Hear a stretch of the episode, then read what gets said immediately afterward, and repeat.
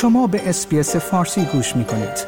با رفتن به sbs.com.au به اخبار و گزارش های بیشتری دست خواهید یافت.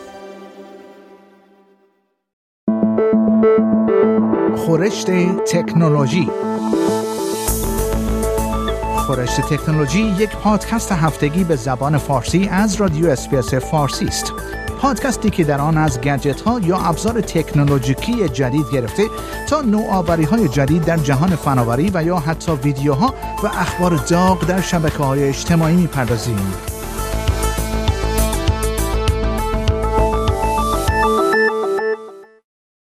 از عذرخواهی مارک زاکربرگ تا کاشت تراشه های هوشمند در مغز انسان و کشف کهکشانی که نباید وجود داشته باشد دنیای فناوری و علم یک هفته گذشته پر از اخبار جالب بود که در این قسمت از پادکست های خورشت تکنولوژی به آن می‌پردازیم.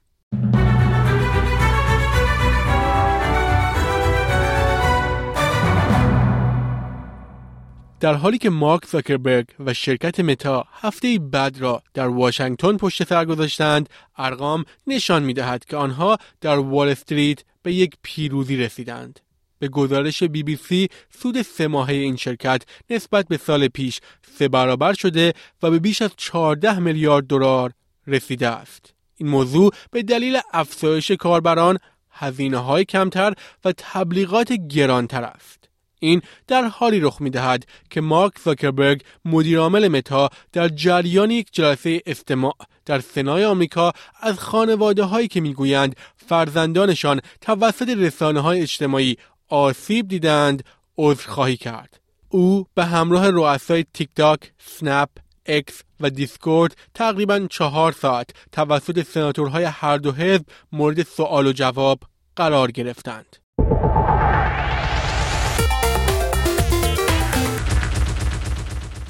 به گزارش news.com شرکت XReality این هفته اعلام کرد که با LAPD یا همان دپارتمان پلیس لس آنجلس به یک توافق سه ماهه رسیده تا از دستگاه های واقعیت مجازی آپریتر XR به طور آزمایشی برای تمرین پلیس در سه ماه استفاده کنند.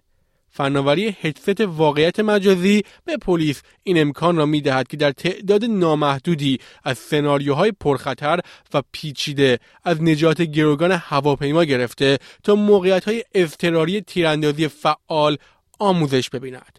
این شرکت توسط اپراتورهای سابق نیروهای ویژه استرالیا و افسران پلیس متخصص تأسیس شده است.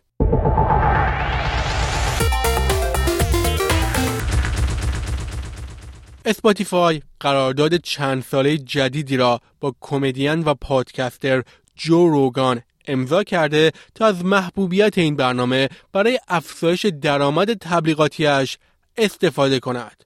پادکست تجربه جوروگان که در سال 2009 عرضه شد از سال 2020 به شکل انحصاری در این پلتفرم پخش می شود و این شرکت آن را به عنوان پرمخاطب ترین پادکست در سطح جهانی معرفی می کند. اسپاتیفای همچنین گفت که به زودی نمایش جوروگان را در پلتفرم های دیگری مثل اپل، آمازون و یوتیوب در دسترس قرار خواهد داد.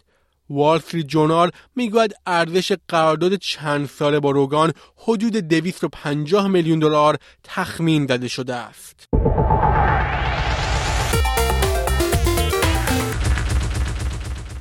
به گزارش ناین نیوز ایلان ماسک مدعی شده است که اولین آزمایش انسانی کاشت تراشه مغزی نیورالینک با موفقیت به پایان رسیده است. ماسک در این رابطه گفت اولین انسان دیروز از نورالینک ایمپلنت دریافت کرد و به خوبی در حال بهبودی است.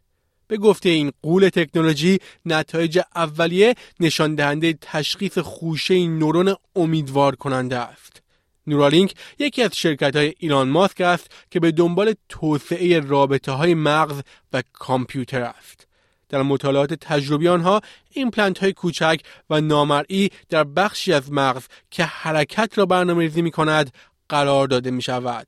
به گفته نورالینک این دستگاه ها فعالیت عصبی فرد را تفسیر می کنند.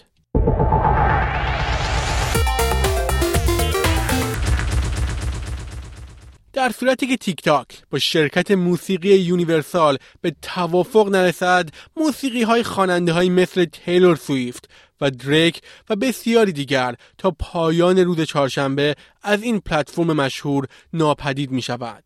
تخمین زده شده که یک میلیارد کاربر ماهانه می توانند ویدیوهایشان را با موسیقی این خواننده ها تقویت کنند. اما گروه یونیورسال در بیانیه‌ای در اوایل چهارشنبه گفت که به دلیل عدم پرداخت قرامت به هنرمندان و ترانه این روند متوقف می شود.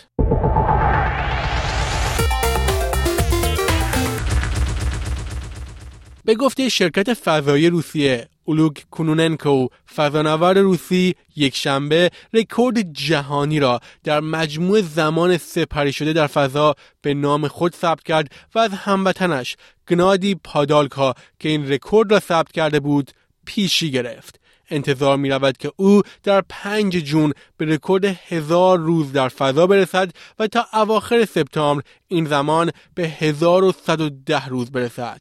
آقای کونوننکو در مصاحبه ای از ایستگاه فضایی بین المللی ISS به خبرگزاری تاس گفت من برای انجام کار مورد علاقه به فضا پرواز می کنم نه برای ثبت رکورد.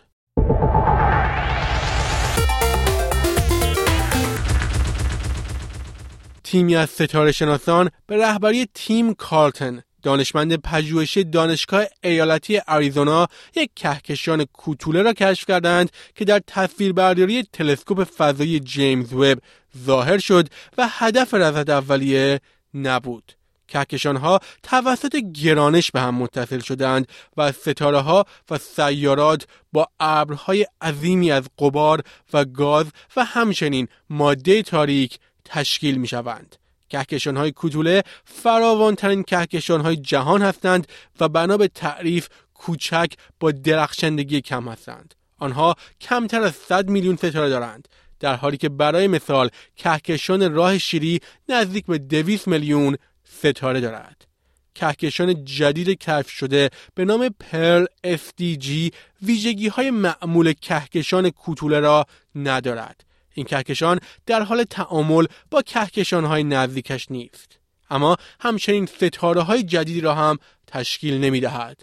این یک مورد جالب از یک کهکشان ساکن منزوی است.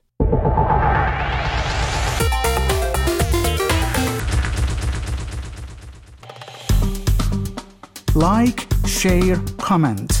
SBS فارسی را در فیسبوک دنبال کنید.